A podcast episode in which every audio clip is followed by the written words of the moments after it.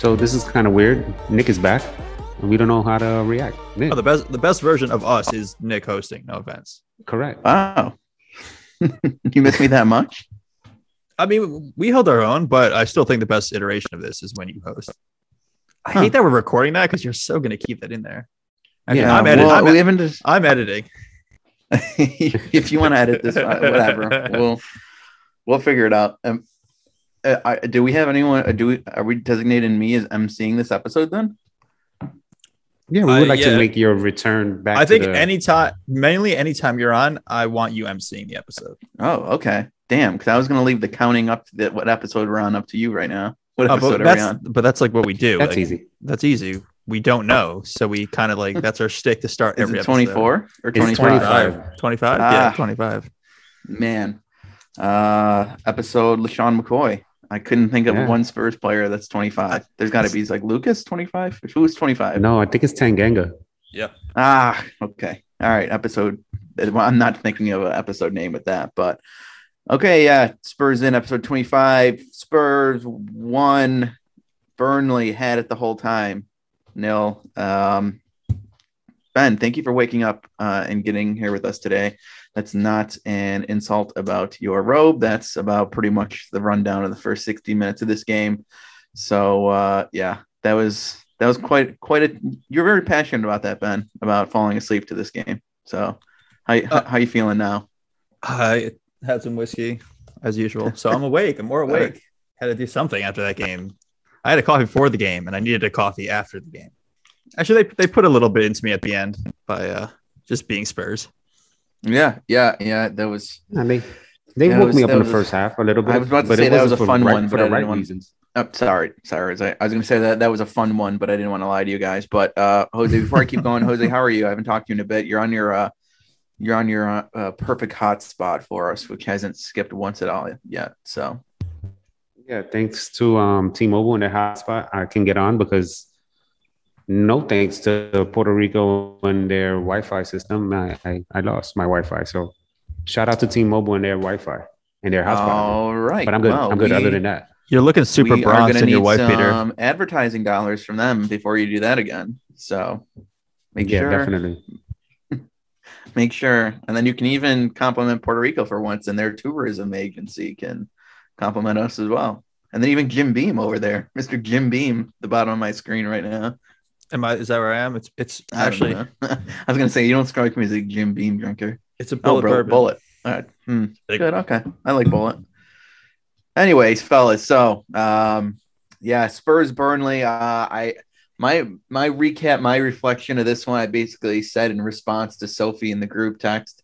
Well, she said she couldn't watch the game. She didn't even really ask how it was going, but I responded, if you've ever seen Spurs play Burnley, pretty much exactly that happened because, wow, like it's just always their park and the bus, basically. We're lacking creativity.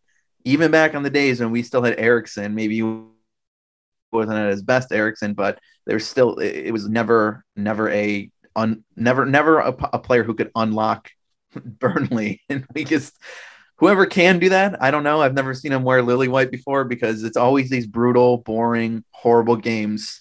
So Ben, how did you stay awake in that first half? Because we didn't have a shot on goal either. After that brutal second half against West Ham, we still didn't get a shot on goal in the first half. So yeah. I don't know. My work kept me awake, Ben. What about you? Yeah, I was also kind of working at the same time. Caribou coffee. Yeah, that's what kept me awake. No, but what's the line like? It's a cold game in Stoke in the FA Cup, but this is just But I think the new Stoke, because Stoke's kind of fallen off, is it's a cold game in Burnley, no matter where. So yeah, the weather was right on par, even though those HDTVs don't really show you what's really going on. But we saw the blustering winds, we saw the rain, and we were just like, oh, here we go, 11 on 4, because that's how we play football at Spurs. 4 attackers, and Burnley's going to put 11 men behind the ball. Yeah, that pretty much summed it up very early, especially. I mean, there wasn't really a lot going on early, really for either side, unfortunately. Sorry, there's a really funny moment because you guys heard throughout the announcing that guy, like, who was like must have been right under the this microphone, you heard just screaming and you heard his cursing and yelling. Come on, you didn't let me. I was going to say at the end of the podcast, I wasn't going to bring him up, but when we brought up man of the match, he was going to be my man of the match because he had me cracking up. I was cracking up. There was a part where I think it was Gollini wasting time on kicking a goal kick within like the first 10 minutes of the game. And he's like, stop wasting time. I'm like, you're Burnley. This is what you're trying to do. You're trying to just get to the penalty kicks. That was the first thing I think I heard from him when he yelled, stop wasting time in like the 8th minute. I was like, this guy's on one. And then they didn't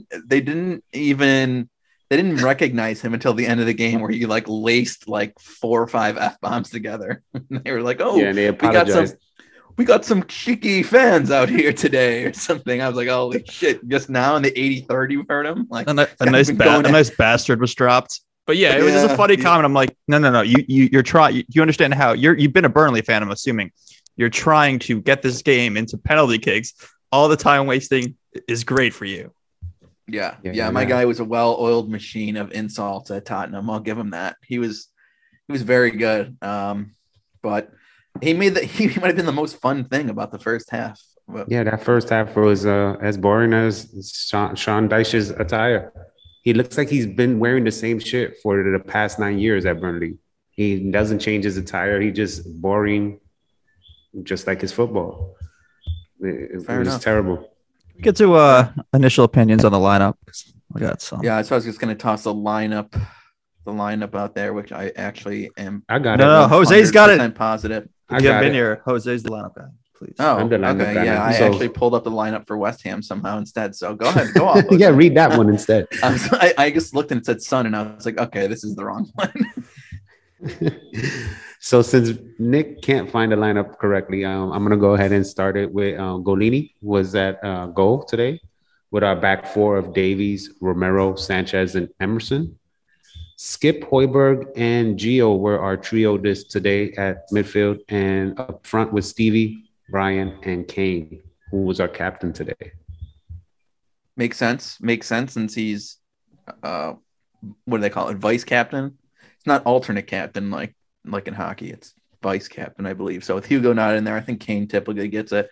Who gets it after that? I don't know. Maybe we'll find out one day.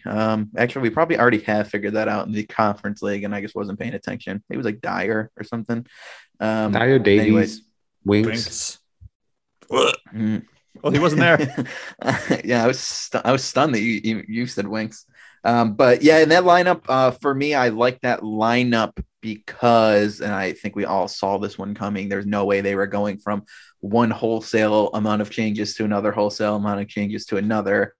Because you saw just how flat that made the team last week, pretty much. But the full lineup, I think 6 of the players played against Vitesse, I believe.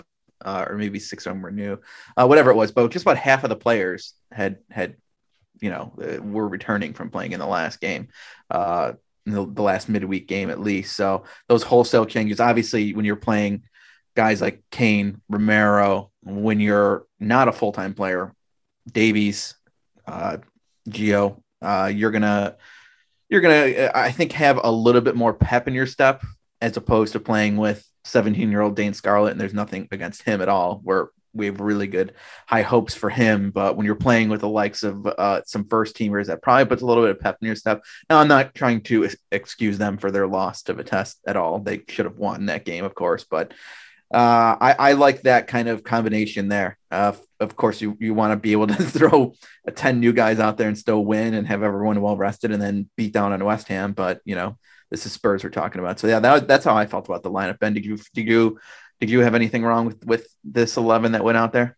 No, I just had thoughts that when they came out, I said one of them was, so we got 5 defenders on the bench. Like, we're going to leave Dele and Winks out and bring 5 defenders to play Burnley. That's a lot.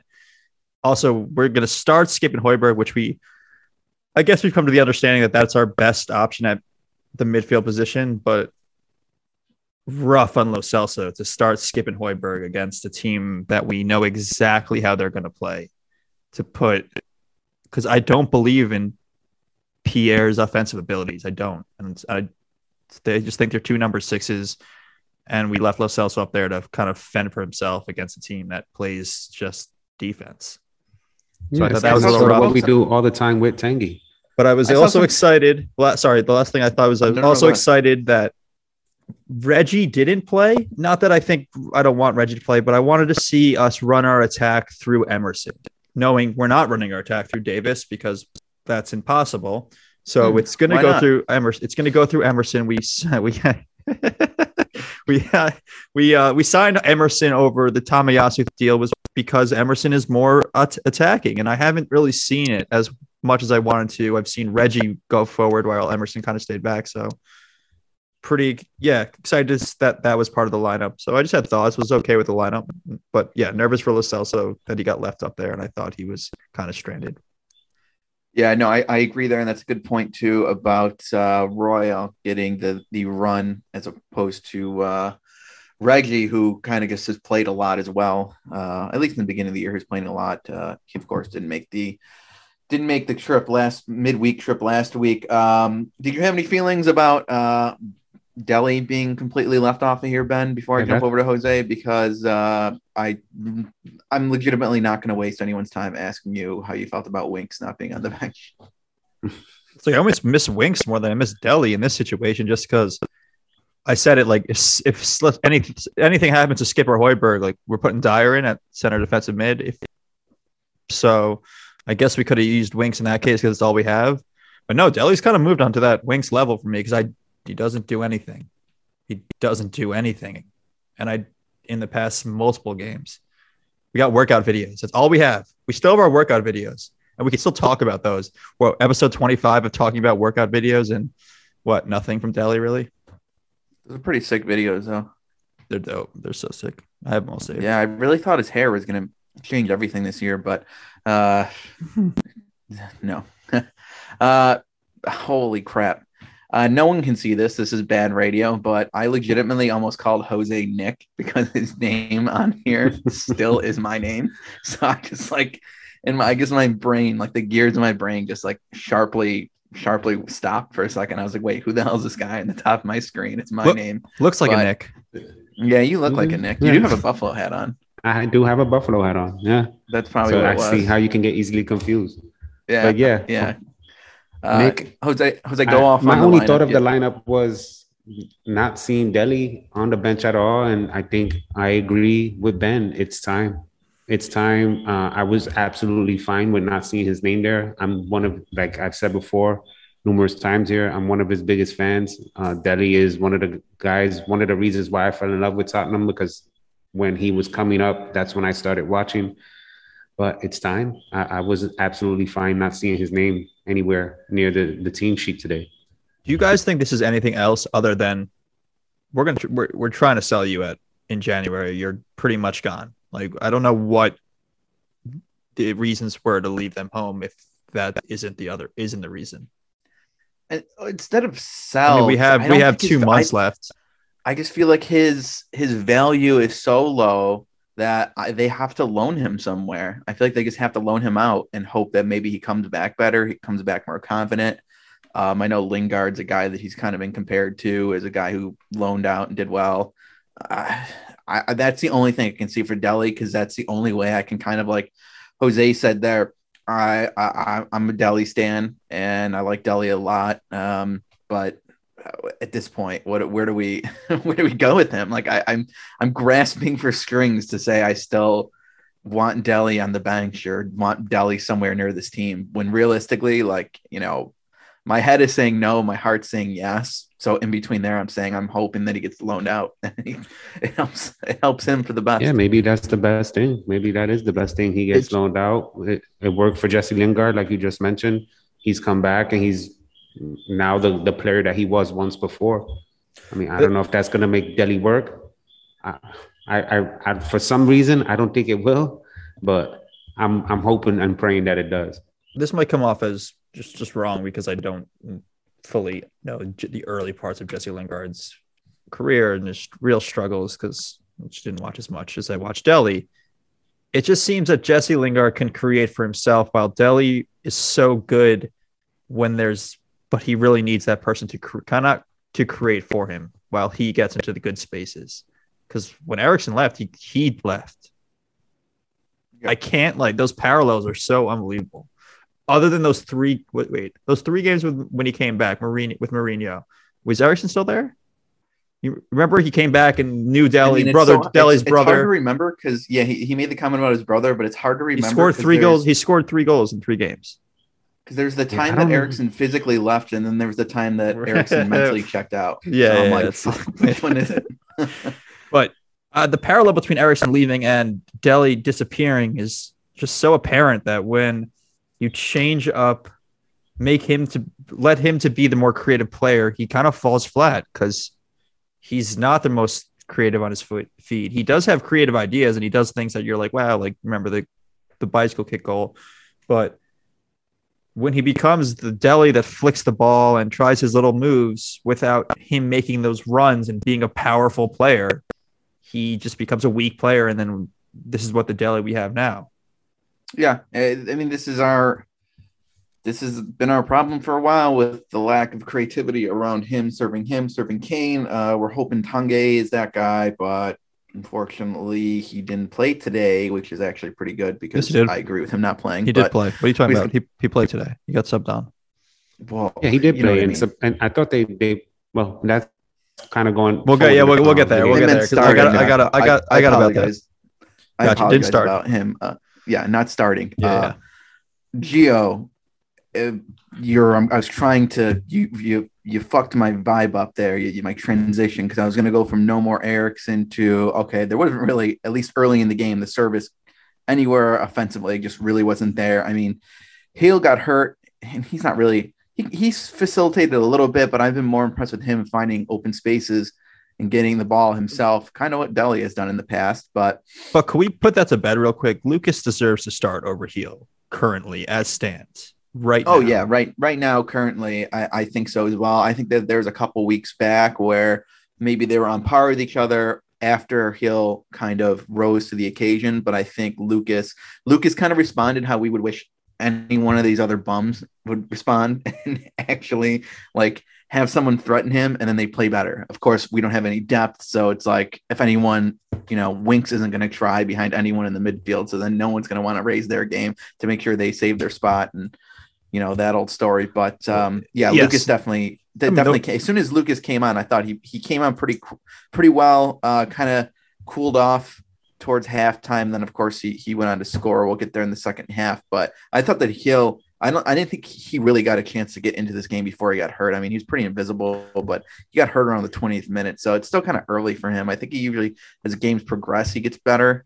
He had a good pass in I think it was the 4th minute I wrote down here. He had a good pass to Gio, and Gio played the ball forward to Kane, and that's when Kane stuffed that first left-footed shot that he took. Yeah. I was going to say, other than that one.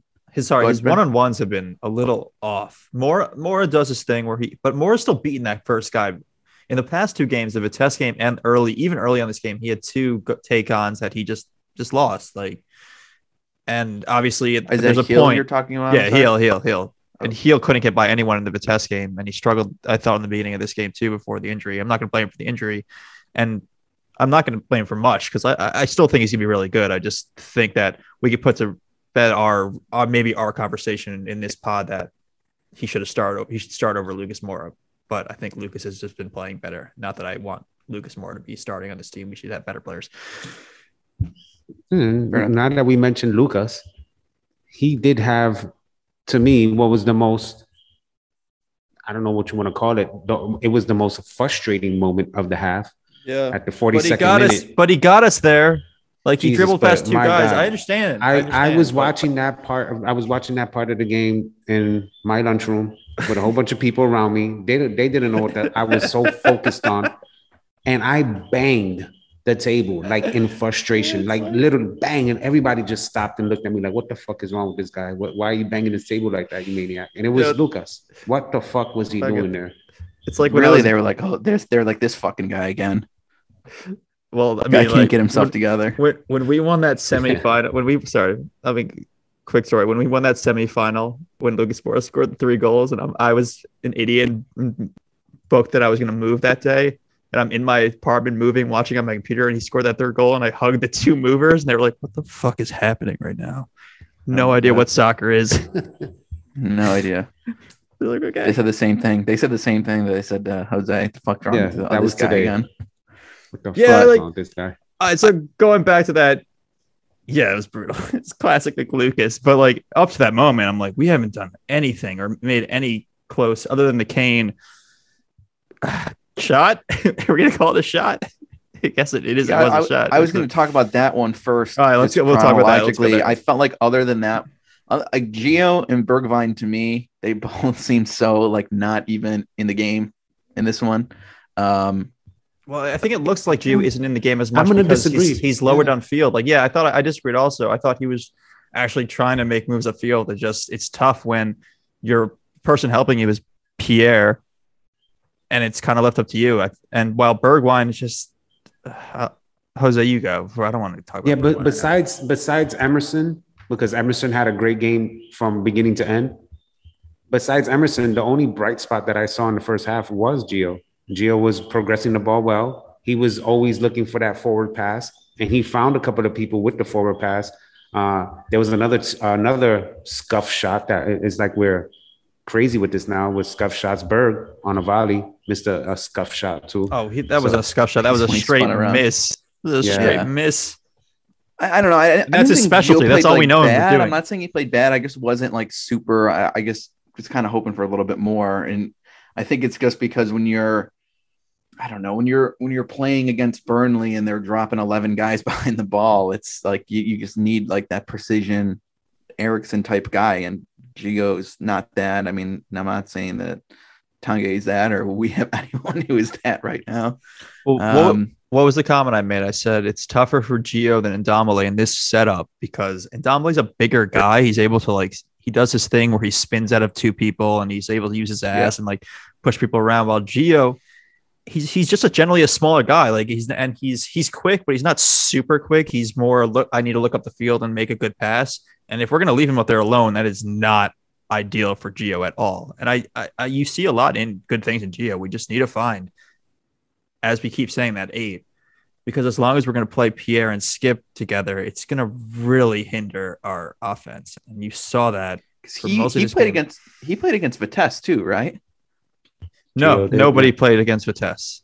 I don't know what you're talking about. No. Gio did. Lechozo did though, right? No one actually played versus Vitesse. Oh, okay, yeah. It's just like the story. Yes, Gio is starting. Gio is starting. Just Lechozo in the past 3 weeks, he went from playing alongside Messi to playing against Vitesse and looking like shit to like, all right, maybe this formation here doesn't work for him today in front of like Harry Kane. Like this guy's just like all over the map.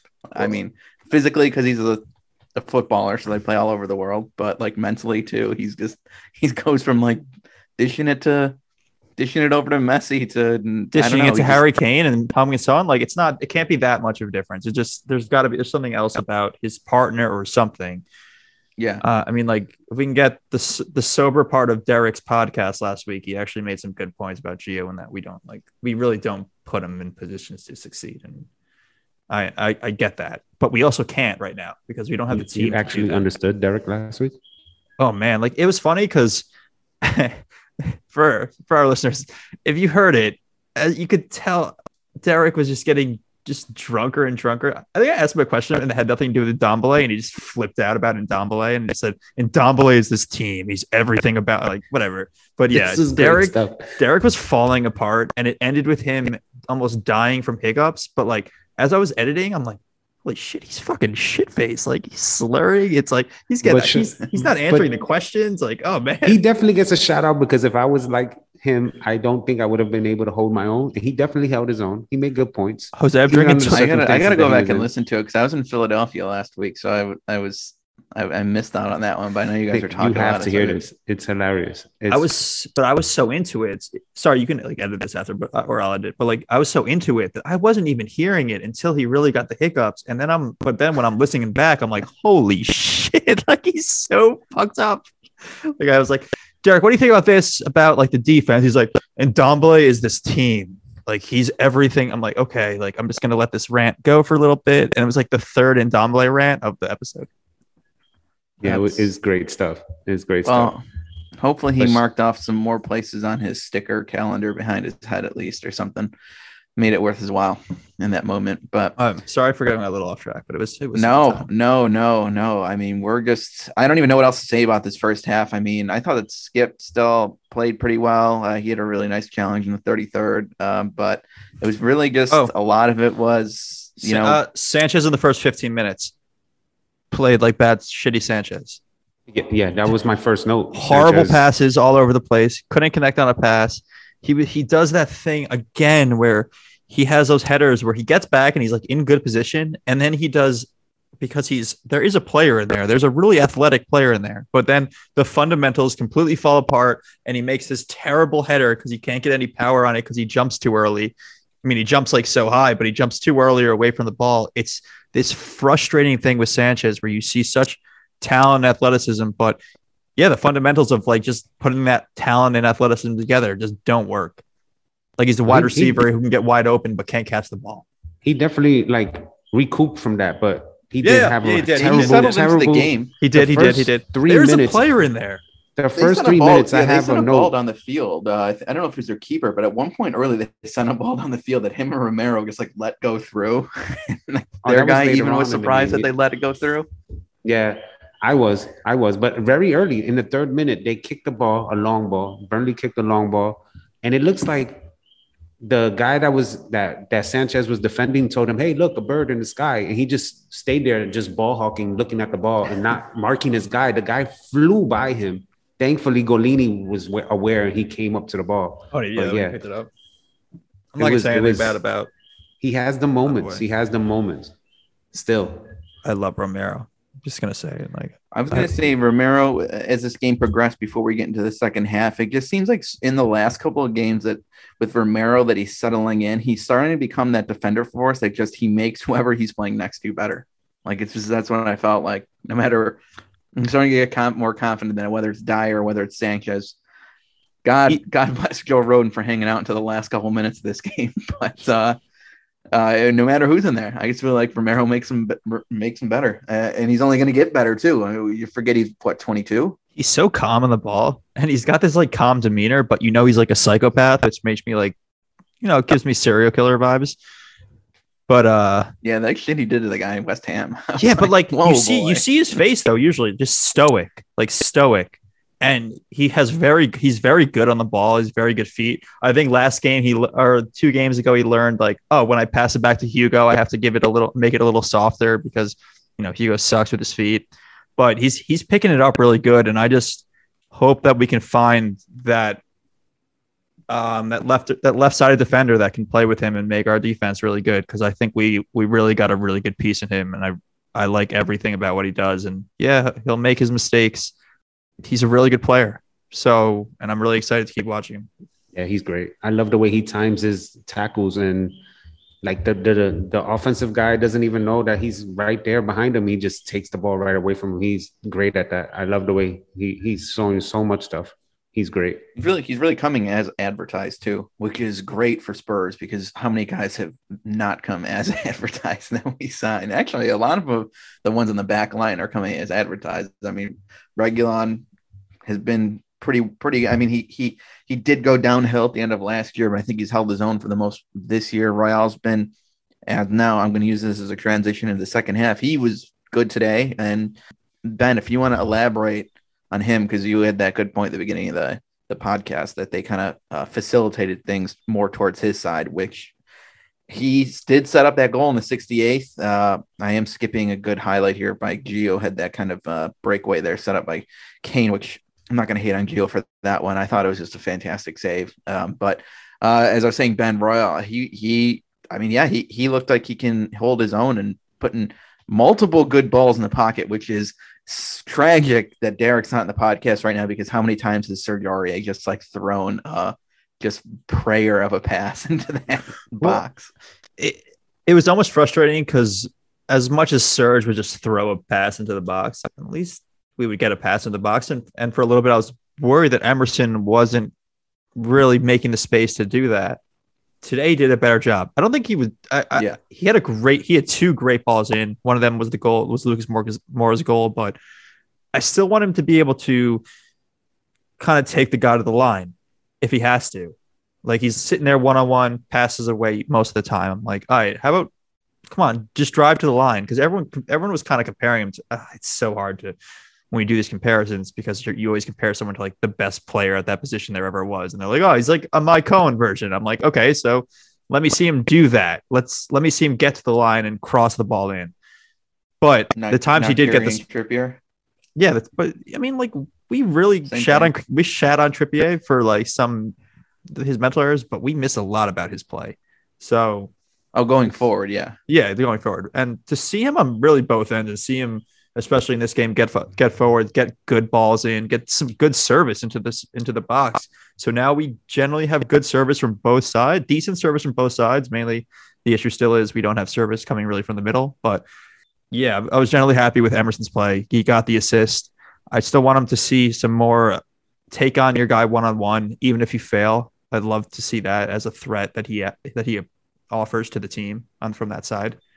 Yeah, definitely. I didn't see enough of it, but we did see it today. On the 74th minute, I had a note that he got by. He took on one of their guys, got by him, and actually took a pretty decent shot that was easily saved. But he did do what you were just saying. But I wanted to shout out also that his defense wasn't too shabby today either. He had a couple of good clearances, and one that I thought was super important because it looked like it was pretty dangerous for them. And I thought that was great by him today on both sides of the pitch. Of course, more offensively, but he did show that he can track back and, you know, be a force on the defense as well. That definitely. God, we are squeezing this game like. Like trying to get all the juice we can out of this fucking wall paint. I was going to talk about Ben Davis. Are you not excited too? Yeah, let's get into it for the next like 5 minutes. Can we predict what he had? Well, he finished today. Was it a 6 or 7? I don't know. It's so funny. Like I don't hate Ben Davis. Like I hate Harry Winks. I don't know why. Like, is there that much of a difference? I think Ben Davis is a totally fine player. I think he's honestly like an elite squad player. He's an elite squad player. At being a squad player, he is elite. He's been here way too long. I mean, you never hear him bitch. He's been here way too long. Yeah, Winks, he looks happy in every video. Yeah, he's a real team player. Yeah, Winks is bitching, saying he's not getting enough playing time. That's the only thing I would give Ben Davis. I'll be very happy if they never have to put Ben Davis at center back ever, because please don't. That doesn't go well, but. You know, as a fullback, yeah. Let's do it. Oh, speaking of that, all right. So we scored the goal. Do you want to? Before that, we made two subs. We made two subs. Okay, let's go before the goal. Tanguy and Sonny came in for Stevie and was it Gio? No, it wasn't Gio. For Skipp, I'm sorry. For Stevie and Skipp. I was waiting for that. Not that I was surprised, but I was making comments around the game. I'm like, who's better at our sixth position? But also knowing like Højbjerg wasn't exactly. Fully play. I don't know, playing the last man, even though he does though. Like even though when he's supposed to play more up, he kind of ends up playing back. And I was wondering, all right, let's see what if Nuno has to put on his offensive players, he's got to take. I'm thinking one of those guys off. So let's see who he takes off, and he took off who I kind of expected, the younger guy, and trusted in Højbjerg to hold up that midfield as we put on our offensive players. And you got to be excited when that happens because Bergwijn had done less than nothing up to this point and had been absolutely useless. So Bergwijn comes off. Cool. And then we make our real offensive change in that we take off Skipp and Ndombele. And it was a move we got to make. And he finally made a sub in a time where let us, you know, and we scored. So stop saving our subs to the 80th minute, Nuno. Yeah, I thought that. Did you guys hear? They're yelling that at the stadium. There's something about Nuno make a sub. Nuno make a sub. Then he finally made a sub. And hey, if that's what motivated the sub today, that sucks. But it was spot on. I mean, the subs made a difference. And I thought when Tanguy came in, his brief little stint playing offensively, he looked very, very fast. He looked very, very motivated. He looked very, very good for these little short period of time that he came in for. So what happened in the last 15 minutes of the game then?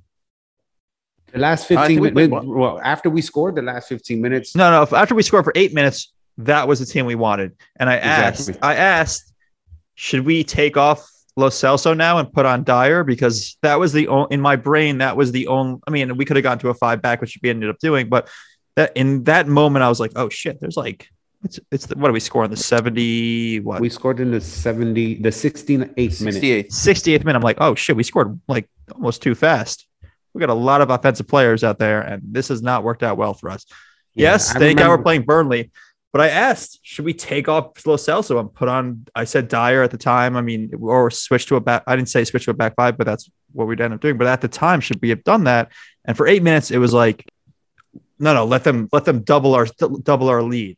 Yeah. And then it didn't happen. We got dominated in those 15 minutes. They were crushing our best offensive team that we have. A ball adverse team was just controlling the game for 15 minutes. And I was like, so this is what you guys wanted? And I don't know if they were told. I wouldn't really say that they controlled the game, though. Because that last 15 minutes, we were under control. I don't think it was the last 15. It was the last maybe 5 to 7 minutes of the game is where they had us on the ropes. Because it wasn't the last 15. Because the last prior to that, they weren't really doing anything. They were just moving the ball around. I mean, Lucas had another good chance that was stopped, and we played well just before the goal was when Harry sent Gio through and. Their keeper made a humongous save. Then Lucas scores. Then he gets another solid chance. Royal had some decent crosses in even after his great one to Lucas for the goal. But so Ndombele alongside Højbjerg. Son wide left for Bergwijn. Here's Kane to Celso again. So wow, great ball. Lucas Moura headed in. And Spurs, midway through the second half, have finally made the breakthrough. A very smartly constructed goal for Nuno's team. And it's Burnley 0, Spurs 1. I thought it was just us almost... I didn't hate that because, I mean, we're playing against a team that doesn't have... Who are they going to threaten us? I mean, Gollini still was never really threatened super... And when they were out-possessing us, you know, it was kind of like us against West Ham. Sure, we were out-possessing them, but we never really were threatening them. Like, I don't want to have an argument at the time, but the length of period that they controlled was way too long with the players that we had on the field. The talent that we had on the field is our best offensive talent that we would want. Lo Celso, Ndombele, Son, Kane, Moura, they're all on the field, and we are. I don't know if we were told to sit back like that because of the players who are on the field, and then he did bring on with Rodon in the 83rd minute or something. But we're still, we were still on our heels with this offensive team. I'm like, yo, this team can't do possession well. We don't do possession well. No, but he put in Rodon in the 89th minute. After 89th, okay. So after all this, so we're still getting ready. After we were getting, I think he definitely told him to back. Though I think that was part of the plan to park the bus, to park the bus against the bus parkers. Because in Ben's defense, he made that change too late because it was the 85th and 86th minute where they had their best chances that I put down here. I shat myself, and now my drawers are officially brown after the second attempt that they had. So it's you don't know. We know they were before then. Brown on the Pierre handball where they got the free kick right outside the box and they put it in a good cross and Emerson cleared it. I was like, Eric Dyer, take notes. And then the funny thing was when they had to bring on the third center back, they brought on Rodon and not Dyer, as if somebody has a history of putting in own goals. He does it for me in FIFA. It's just crazy. I was like, ooh, Rodon's coming on for instead of Dyer, like to close out this game. And I understand, like, that's not resting Dyer for the last 6 minutes, but I was like, he's going to go with the height or whatever. Like, I would have gone with Dyer over Rodon every day of the week in that situation. Just because I still believe that Dyer is a better center back than Rodon, but he went with Rodon. Experience, but. You went with Rodon. We already have a guy on the pitch in Sanchez. That's the guy that's going to give up the mistake. And, you know, to put Dyer back there, you know, you have two guys that might give up a mistake. So that's what I was thinking. That's what I kept thinking. I was like, what? I was like, wow. Okay. All right. So let's go. I guess I wasn't as I referenced before, I wasn't as sweating it as much against a team like Burnley. It would be a complete 180. God, sorry, it's not about the concern over losing the game. It was the concern over the team's inability to control possession with a team that gives possession. And those were our best offensive players on the field. And we're up 1-0. The game we're trying to close the game out, but we've talked about this team being a bad passing team in the past, and they're not good with the ball in their feet. And I was just like, you guys were like, no, let them get their second, let them finish this game off. And it just seemed like we're not possessing the ball. This is our best attacking team is getting pretty much shoved down into our end.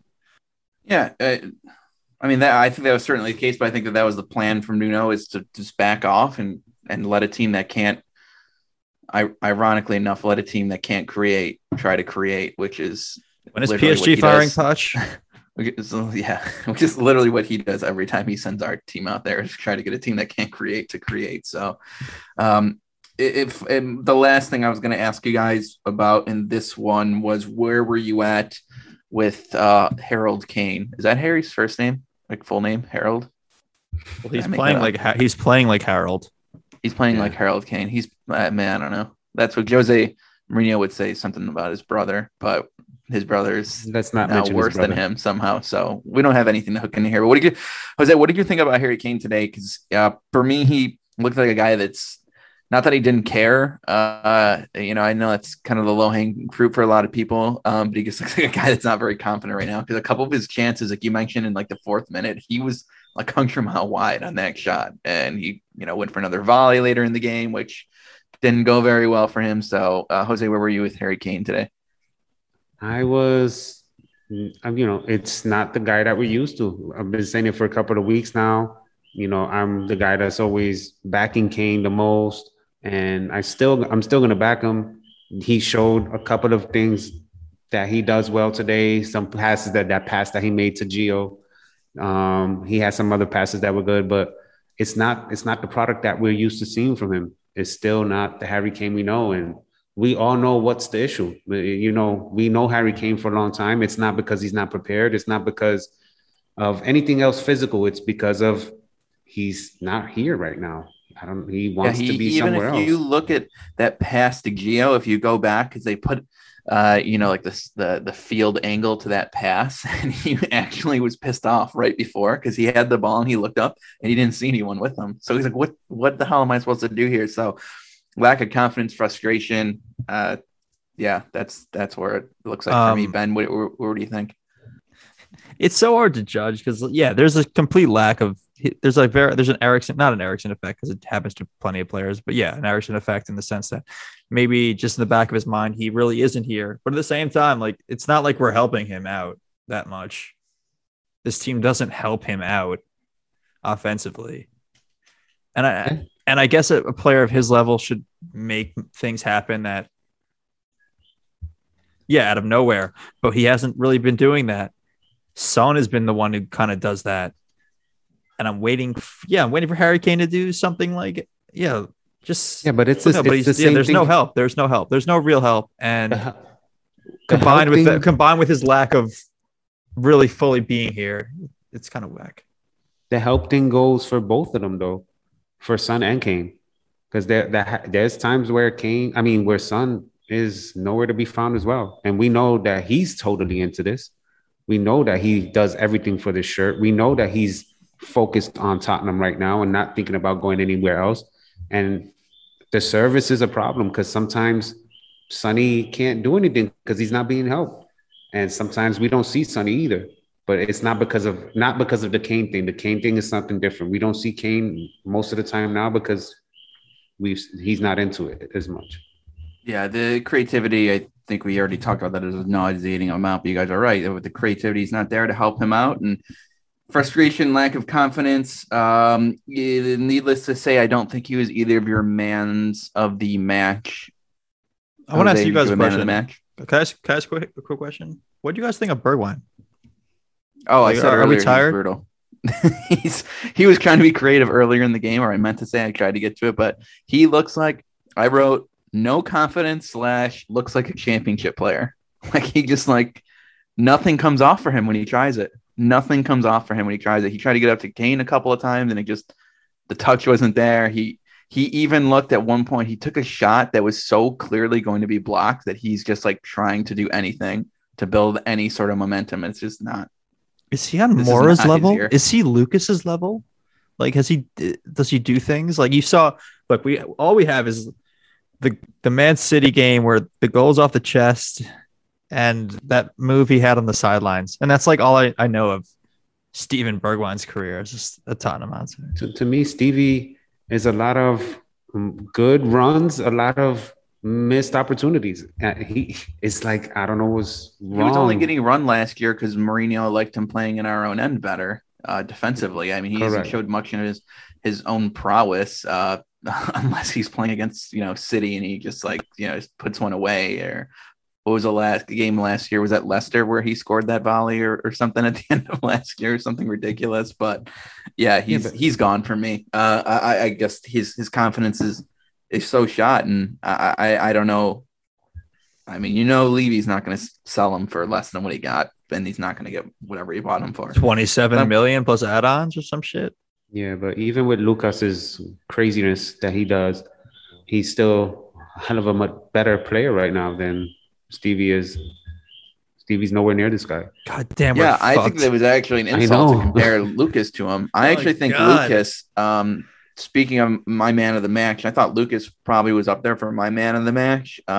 Again, other than the guy who was just a well-oiled machine of swear words and quick pro quos and just whatever the hell he could do to like throw off unknowingly. And there's no way that guy confidently yelled all that stuff knowing that the camera was picking him up. But that man was not my man in the match. My second man in the match was Lucas Moura because he kind of slowed down at the end of the first half. But I mean, he was on point in the second half, scoring for us. He had a good shot as well, and I just kind of felt as soon as he even came on, he was trying to take on defenders. He was that was a brutal not pass to Kane early, but yeah, Lucas Moura was my man of the match. So Steven Bergwijn was a close third, but Lucas Moura was my man of the match. So what's up for you guys? What do you think, Jose? Man of the match?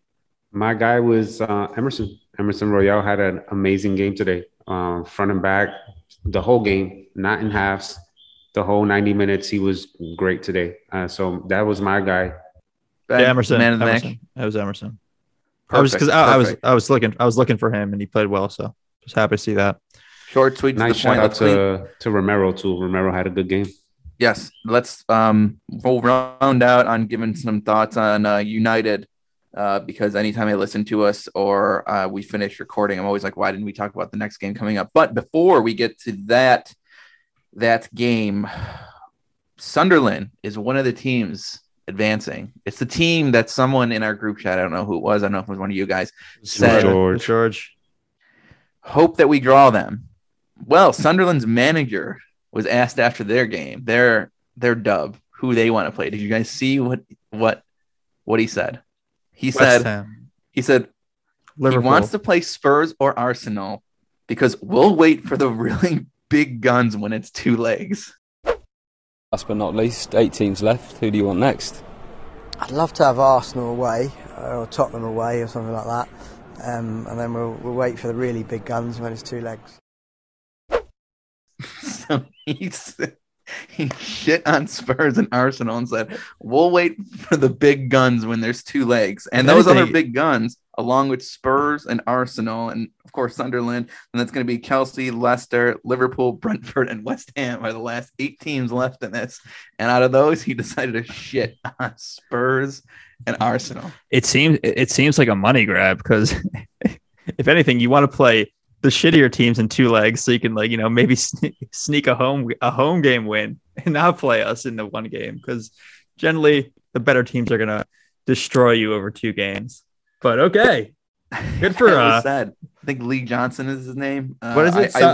I looked up to see if maybe he played on like Chelsea or something, or like did this guy have any connection? But no, he just played lower level, and he just, I don't know. But maybe we're American fans here, so maybe someone can explain to us. So he seems from North London, but holy shit! So Sunderland Till I Die on Netflix is under Feel Good, and I'm like, yeah, feeling good for everyone else. If you want to watch a team go down like 3 times in 3 seasons. Yeah, that's tough. What the fuck are you talking about? This coach should shut the fuck up. Like, come on. He said it. Yeah, he said it in the video. We went from the Premier League to League One to League Two in 3 seasons of Sunderland till I die. Good job. Congratulations. How you fall that quickly is unbelievable. Like, unbelievable. But like speaking of teams that have red in their kit, United on Saturday, 12:30. Anyone from Queen's Spurs listening to this, I will be there. Anyone who lives in New York City and is anywhere near Astoria Detmars, come to Rivercrest. Shall be a good time. Jose, see you there. I would love to. I'm going to be driving up to Buffalo. I can't make it, but I'll be watching the game. But not. What do you got? So El Sacchio on Saturday between Spurs and United. What are you guys thinking? I mean, there's a couple teams coming in on some rare form. Man, this team always worries me. My team, not United. My team always worries me. And we see how United's play right now is terrible. But like Ben said, Dr. Tottenham, I hope that we are not Dr. Tottenham. And I hope that we get Ollie's little ass fired. I hope we come to play. We don't want to get Ollie's ass fired. We want to keep him there forever. But I get what you're saying. I have said Dr. Tottenham a lot. My biggest concern is both these teams don't seem like they have identities. And when you come down to brass tacks, they just have the players. They have significantly better players overall. So when you got two teams that don't really know exactly who they are, and you're kind of relying on who's going to show up with, I don't know, Ronaldo, Sancho, even though they don't play him for some reason, Bruno Fernandes, Mason Greenwood, Rashford, compared to literally Kane and Son, if you want to talk about world-class players. You even forgot Paul Pogba. Yeah, thank you for adding. And then they have Varane and whatever. I'm not going to put Maguire in that sentence. Did you say Bruno? But yeah, I said Bruno. I think it was like the second one I said. But yeah, that's my biggest fear, is that these two teams, no real identities to each team, both kind of struggling. We can't score goals for our lives. I mean, this was another 1-0 win that we had. We can't score. They don't look like they can do much. But from a talent perspective, I mean, we don't compete. We don't compare to them. But hopefully, I don't know, hopefully there's some defensive identity that we can pull together. This is the Premier League. It's generally any given Sunday in a way, same as, you know, the NFL term, the football term, the American football term. But I'm nervous in that sense, in that it's I'm happy that Ole wasn't fired, because I don't want that kind of game. I didn't want the manager bounce. But in a sense, this is like the manager save, and we'll see how much the players really love Ole. But I don't love where we are right now. I don't love Nuno. I've said that multiple times. I would drop Nuno right now for most people. But yeah, if it's going to come down to just pure talent, we're at a disadvantage in this game. Yeah, that's for sure. They have a lot of the firepower coming at us, which has certainly got me a little bit nervous. But I am liking what I'm seeing from Romero. Him next to Dyer, I'm kind of liking. So I think that there's a scenario here where we can squeak one by. And if Spurs win, I think it's going to be a low-scoring one. I know that that's going to sound crazy from the team. Pogba can't play. Pogba's out. Right? Pogba got the red card, so he's out. What was that sound effect? I don't know. All right. Yeah, Pogba's gone. He's gone. He's out. Off with his head. I feel like that was like, what was that, like a Glock sound? I guess you don't have to edit this part. Yeah, that's not nice sound effect. Not going anywhere. Anyway, I don't know if they had any sound effects. Sound effects, check. Insult Derek, check. I think if you want me to put a prediction on it, I'm going to go with like a 1-1 draw, and everyone gets fired. Oh my God, dreams come true. That would be 1-1 draw. I don't think Nuno will get fired, but if they don't get a result, yeah. Watch the PSG game this weekend. Hopefully, Tottenham does what they do against Manchester teams. I don't know. Let's hope. Yeah, I mean, and look what happened last season. Oh, we just need someone to get smacked in the face so hard they roll around, and then we score. We beat them 6-1. So let's do that. Let's get on that. Hell yeah! Emerson, Romero, calling out you guys. Let's get a nice red card real quick. All right, red card quick. Up the Spurs and Spurs out. Spurs in. Wait. Follow the socials. Get your son on this, by the way. I didn't see anything on Instagram, and I did my Twitter. Sorry, he was in school today, sir. Yeah, school ends. Is for fools. School ends. I was in school once. Ends at like 3 o'clock. After school activities, sports. All right, Spurs in. Hell out of here. The Spurs in.